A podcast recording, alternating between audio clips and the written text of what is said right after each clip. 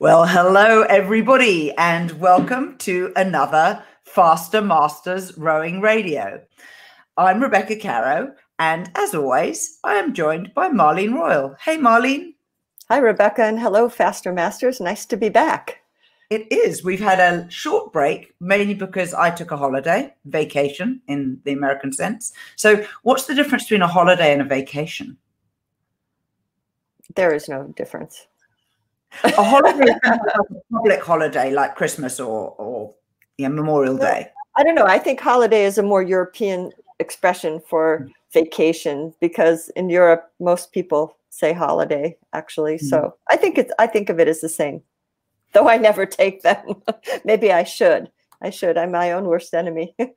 I was actually trusting that that you would be taking a holiday while I was taking a holiday, or rather you would be taking no. a vacation while I was No, no. I'll slap you on the wrist later. Yeah. Now, hello to everyone who's watching live. I can see the numbers clocking up. Really good to have you with us. And remember, while we're live, if you want to add a comment or ask a question, put it in the comments box below the stream, and I will come to it and, and add you in to the conversation. Now, listener questions are something that happens an awful lot for Marlene and myself. One of the things that we know engages with the people who are out there who are our fans, and yes, we love you. They have really great questions. And my experience is that if one person writes and asks a question, there are usually at least 10 who think, Oh, I wish I'd asked that, or I'd like to know the answer to that. Today, we have two questions. So the first one comes from Ian Perkins, and he said, I've recently been getting feedback that I'm opening my body early at the catch. Mainly it's when I'm fatigued in both sweep and sculling. As soon as I'm told, he said, I do try to work out what I'm doing wrong and get feedback. And, you know, and usually people say that's a good change. I fix it without thinking about it, I suppose. But then I spend 10 minutes trying to work out why I'm opening early. I guess it's just a bad habit. I'm looking for good drills to lock in some better habits. I think I picked up my bad habits during lockdown doing ergos. So, Marlene, opening early at the catch, it's not an unusual situation, is it? No, it's very common. It's it's very common because there there's a tendency. Um, well, first, it, we're we're talking about basic muscle sequencing. You know, you want to use your larger largest group muscles to the next group to the next group. So of course we're looking, you know, our legs, legs, hips, back, body weight, arms, um, completing completing the the the drive phase. But um, I think what's important to define is that when you when you when you initiate the drive, you've got to bring the handle with you. Um, so you really you have to focus on the connection to the foot stretchers, the connection, the feeling to the handle, and staying horizontal. So if you're opening up, you're you're lifting, you're going to have a vertical motion of the handle um, versus keeping the handle, which means the blade uh, horizontal in the water. And if you lift early, you're losing some of your leg drive. Okay, you've mm-hmm. missed that part of your leg drive. One of the images um, that I like to use is drive the knees away from the chest, which is different from lifting the chest away from the knees. So it may be one a matter of your orientation, how you're viewing it, but the the upper body need the body angle has to stay stable until your whole foot is on the foot stretcher. When your whole foot contacts the foot stretcher, you can start to swing. So if you initiate um, off the balls of your feet. Get once you get your whole foot down, which should be relatively soon. Um, you can use that as a reference point to start your swing because then you're sure that you're you've got your hips going. But remember, you've got to move the handle with you. Yeah, for sure. So one of the things that Ian asks for is drills to help this. And I'm going to suggest a drill which I think is quite useful. It's called legs only rowing. And you need to set it up very carefully so that you don't make the wrong movement. Here's how to do it sitting stationary, and if you're in a sweep boat, do this with two people at a time and the rest of the crew, or half the crew rowing and half the crew sitting easy.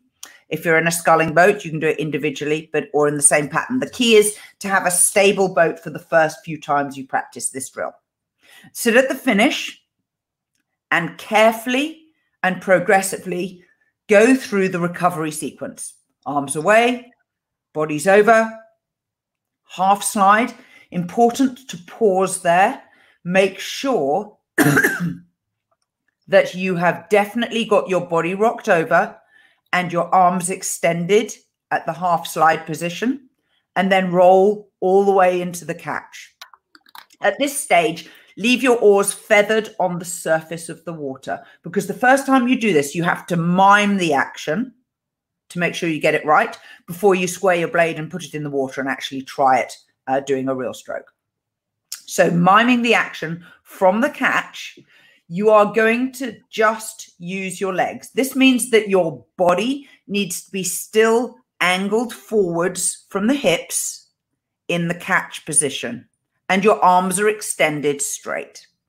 And what you're going to do is drive your knees away from your chest until your legs are straight. So you should feel you're still leaning forwards and that your shoulders are forwards of your hips. When you've done that, just roll back up the slide without changing your body angle all the way to the catch and make the same movement again. So your legs are just driving straight and coming back, driving straight and coming back. Do that a couple of times.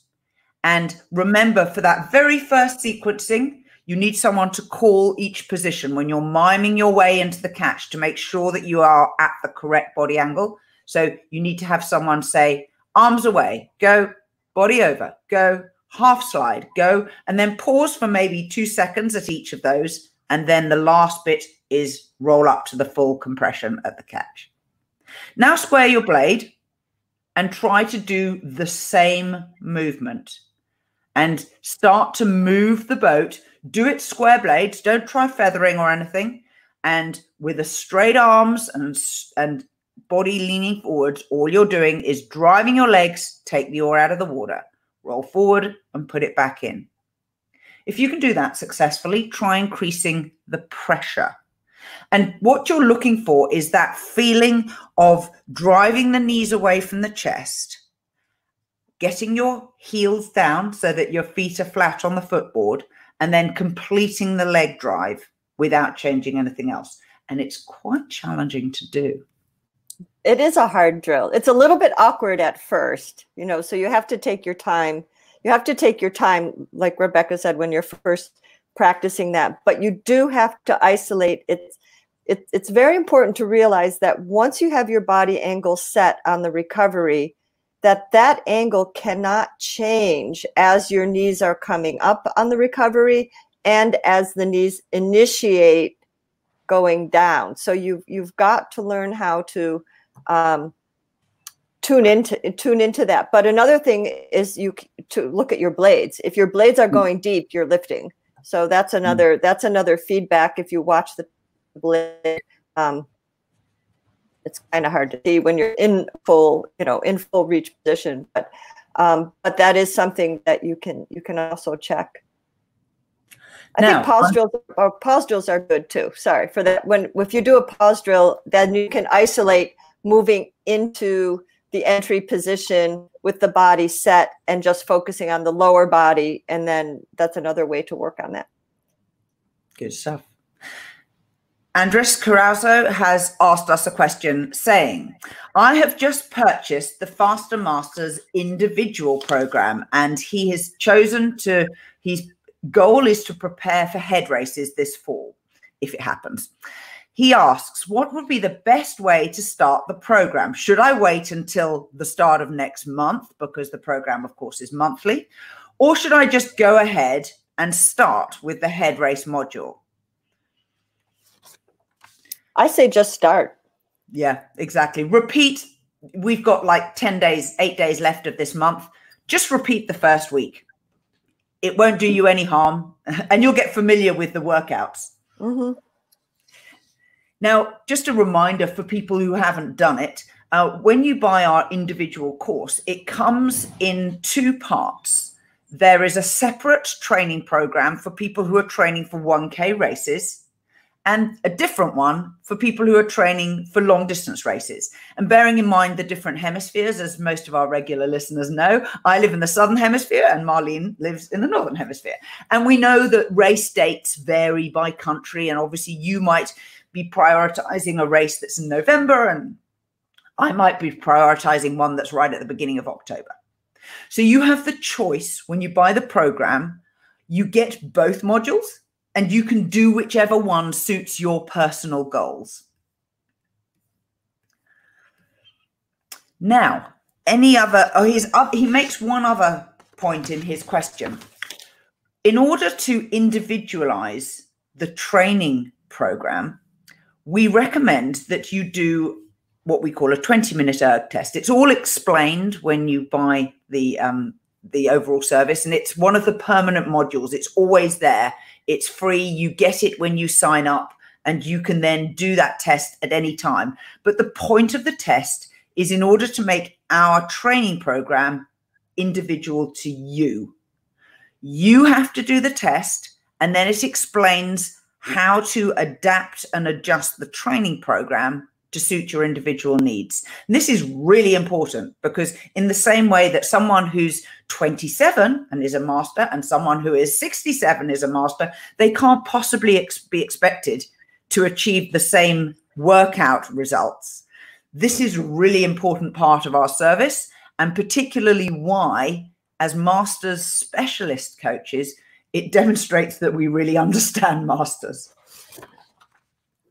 Well, with um, for Andreas, uh, what he can do is um, he also mentions he doesn't have an erg, but if he's training for head races and he's doing it on the water, now um, we use the 20 minute erg test as a way to customize your um, performance paces when you're training on the erg. Now, if you're on the water, there's another way to approach that. You can set your training paces. This is going to give you your your your target splits or a, a zone of target splits. Um, you can do that on the water with the same method using your 20 minute your 20 minute trial. You absolutely can do that. We do practice trials in the program.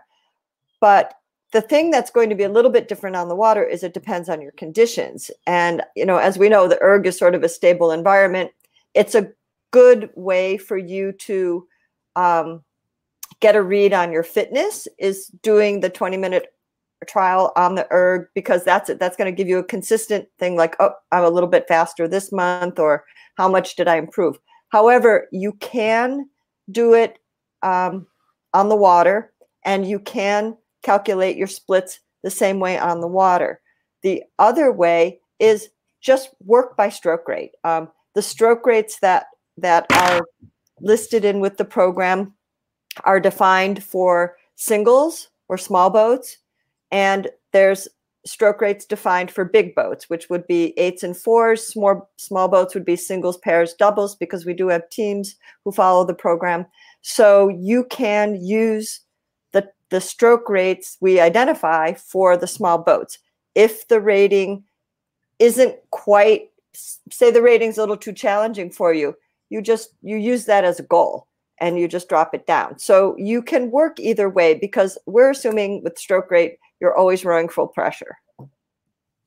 Absolutely. And I do think that's something that an awful lot of masters forget. Now, your full pressure capability is obviously yours, it's unique to you. Um, mm. And particularly when we talk about doing drills, making the drill more difficult once you've done it a couple of times and you understand the basic thing the drill's trying to achieve one of the easiest ways of testing yourself is to do the same drill at full pressure. Definitely. So good luck. Please if you want to start your head racing training it's it's definitely a good time if you know or hope that you're going to be doing some racing come through into the future. Um, and remember, of course, that there are virtual races. So one of the things that we were discussing offline is what's happened in the last couple of weeks. And one of the things I am really seeing is a split between people who have got that oarsman mentality versus people who have the rowers mentality. Now, we talked about this in an earlier podcast. If you don't know what we're talking about, the article is on our blog. It's called um, Rowers versus Oarsmen. Now, Marlene, you had a neat example of this. Well, one of the things that I've experienced in talking with different different athletes recently is um, th- there there are a group of athletes who are very process oriented. So, and and you know, I, right now I'm talking about people who are who are um, quite devoted to competing in masters racing versus someone who's training as a recreational athlete. So for the competitors who are really focusing on things like the head of the Charles, FISA World Masters, um, these types of events, um, their national championships, one group is very process oriented and they've just taken the, the approach that you know i'm going to use this time to improve. I'm i'm you know we've identified things that can get better technically in the strength room um, fitness wise through testing and through just working together. But um, you know that that group of athletes is just like you know they're tra- they're training there's no interruption they're they're seizing the moment to use this for for improvement. Another group is kind of going oh my gosh we're not i'm not racing i don't have any races to go to oh well i don't really know what to do and and they're they're very um i mean obviously they they love racing and racing is a great motivation for them and they need that race to prepare for and not having that that kind of definitive like date i've got to be ready on that day um, has thrown some people really off schedule. And um, so i've had a lot of interesting conversations with people well let, let's try to you know what can we do? And so i think including trials as a regular part of your training is very important. Um, i'm encouraging people do the head of the Charles, uh, remote global head of the Charles. You know, the entries open September 1st. Uh, you can row it on the water, you can row it on the erg. Some of the comments I've said is, well, you know, how, how is it going to possibly be a real event when everybody can row on different water and et cetera, et cetera. But the point, the point is, is to have something that you say, okay, I'm going to focus that preparation and that's going to be a really good trial race day for me, even if it's at home, even if it's on the erg, if it's with your club. Um, you know, I think I think that helps people get through this. But um, but it has been it has been quite interesting um, how how um, the lack of racing has affected the mindset of different people. It certainly has, and I've definitely seen people feel very kind of down in the dumps. Um, within just people that I personally row with. And remember, here in New Zealand, we're very fortunate. We have regattas. We're doing some 1K racing, one regatta in August and another, our National Masters Championships at its regular time in September. So we know we're really fortunate. And yet, part of our group were training for a long distance race called the Head of the Yarra, which is in Australia, normally in November. And it's reasonably unlikely we will be able to travel. I think the event may happen, but we probably won't be able to travel. And because that was their focus and that has been taken away, I can really see them going, Oh, I, I didn't want to do 1K, you know, and I'm feeling a bit disorientated. Mm-hmm. So, what would your advice be to a group that's like that? Well, I would say getting any racing, if you're very race oriented, this way. I think getting any racing experience is going to benefit you. Who cares what it's 500 meters, 1,000 meters? You're going to get better. I mean, that the experience always helps you. And you may not, you don't have to necessarily like it to be good mm. at it. Um, you don't necessarily, it doesn't have to be your favorite thing but you can approach it as just a way of improving your race mentality. You might learn something going to a run 1K race. Maybe it'll just satisfy that need to get to a regatta. I mean, face it, everybody loves going to regattas because you see your friends, you have a good time. It's as much off the water as it is on the water. And I think that's what I do think that's what people miss. And I know my own experience as, as a coach, um, you know, I was really, I was really feeling very odd that I have not been on the water coaching for such a long time because I normally coach down in the Sarasota area in April and May. I, I go to Craftsbury through the summer every month for some period of time. Everything's been, all the travel's been canceled, all the season has been canceled. so when my little club started here, uh, we have a very fledgling little club here. When we started July 1st and I got on the water and I've got like my first two groups, it just felt so good to get on the water and like coach live in person. And um, I and that was kind of an interesting experience because you realize how much you need that balance um, because I do so much remote coaching and we do so much online work. But yeah. having that work live work on the on the water creates a, a very important balance. And and I think racing perhaps plays that role for other people too you know it creates the balance from training. It gives you something, it gives you another outlet, it gives you something to look forward to. So, um, you know, again, organizing scrimmages. I would go do the 1K races if you don't think you're going to have your fall race because um, it's only going to help your training. Mm. And don't forget, the Head of the Charles is not the only event. If you go to the website and Facebook group called Rose and All, or you want to do the NK Summer Series, which is on the Nielsen-Kellerman website, all great events coming up with regular horizons. So you can do as many or as few as you want. Now, drills for the entry is our big topic for today. Uh, I know we didn't reveal this uh, in advance because Marlene and I like to keep you listening. so we like to sort of reveal what's going on. Um, a lot of people find the entry, the po- point where we place the blade in the water, actually to be a really challenging thing. And it's one of those points in the stroke where, unlike other parts of the stroke, you can come back to it over and over, regardless of how skilled or how long you've been rowing or how experienced a rower you with. I always feel it's something that can always, you can always pay more attention there. So, Marlene, kick us off. What's your number one drill for the entry? Well, I'll give you two. Oh,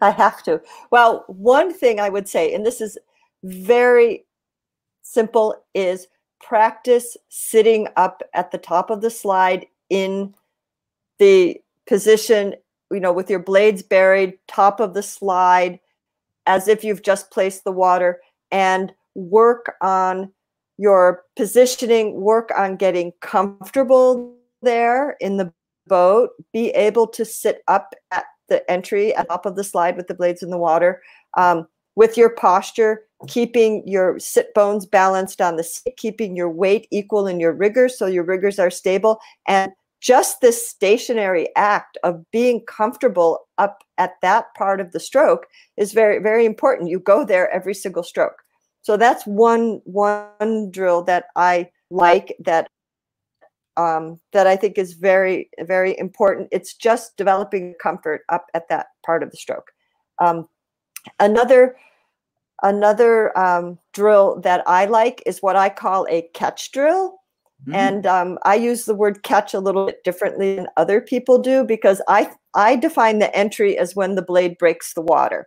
If you want to think of the catch in the traditional terms, I would think of that more when your blade is full and and loaded. That's kind of I would define these these two things. However, what I call the catch drill is to help not initiate the drive before the blade is buried. And this is an, an extremely difficult thing to do in rowing. Um, we we know that oftentimes people start to move their handles before their blade is set. So the, to let the blade be set I actually do an exercise where you come up, and I do this while I'm rowing. Um, and and it's really good to do in team boats. You can do it. You can do it by fours. You can do it with a four rowing. Uh, do it one pair. but come up, do it slowly. You need the boat to be in motion, doesn't have to be fast. Place the blade, you know, out at your full reach. Place the blade. As soon as the blade is in the water, open and close your hands and then take the handle. So you, you open and close the hands quickly, catch the handle. The, that time it takes you to open and close your fingers just hover over the handle you know don't take your hands way off the handle but just but open and close your fingers. That's enough time for your blade to set. And when your blade sets the handle's going to start to move. You need to feel for that. That's the beginning of the drive. So that that's what i call my catch drill or you can call it catch the handle. But um, it's really fun. You can do it. I do this with eights. Sometimes i do it even you know um, say rowing by fours and then you'll have the stern pair do the drill. And mm-hmm. then and then you know then they'll go back to regular rowing or normal rowing and then you'll have uh, the next pair do it.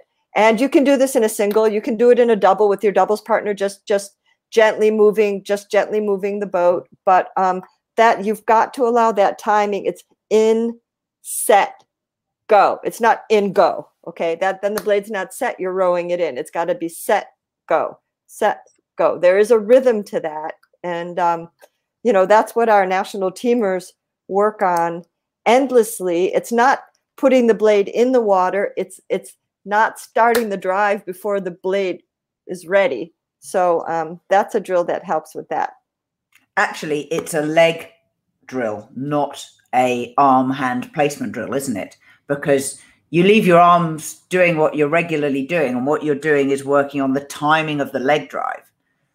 Well and and also feeling well it's a combination of that plus if your hand is if your hand is very light on the handle when the blade when the blade is buried it it starts to move the handle. So you have to feel for that initiation of the handle. It tells you when the drive is going to begin so your handle will move towards you won't yes, it yes. if the blade is under the water yes so so that helps you give it, again, it gives you a reference point. You know, then there's the there's the challenge of timing. You know, the handle the handle gives you the information to start the leg drive. It's not the other way around. It's not the leg drive doesn't give the handle the information. It's the other it's the other way around. Well, I look forward to hearing everybody telling us on email or comments on the uh, Facebook page how they did. And I will put that part of the uh, podcast into our training group. If you're not a member of the Faster Masters Rowing Training Group on Facebook, please join it. That's where we give each other mutual encouragement. Which where an awful lot of the questions that we answer live on the podcast get asked. Um, so please join us there and uh, let's let's focus on our catch drills. I, I can I can sense a little opportunity coming up. Now, in my rowing researches this week, I came across a really super new rowing movie. And this is a really neat um, summary of what happened to a couple of crews when they were training through their summer. It's a new movie by the young movie maker David Pelota, and it's been put up live on Vimeo, vimeo.com forward slash on demand forward slash bend. So the title of the movie is Bend. I'm just going to kick off and play you some of the trailer.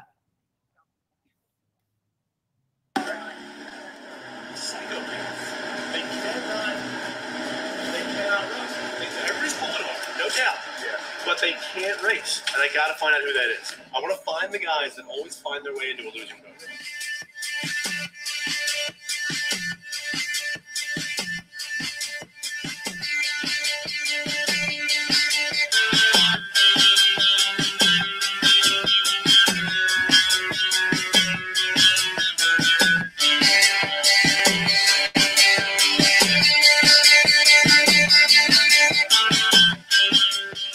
Know, because you just like suffer through all this training to reach this like high point, and it's like one part of the year.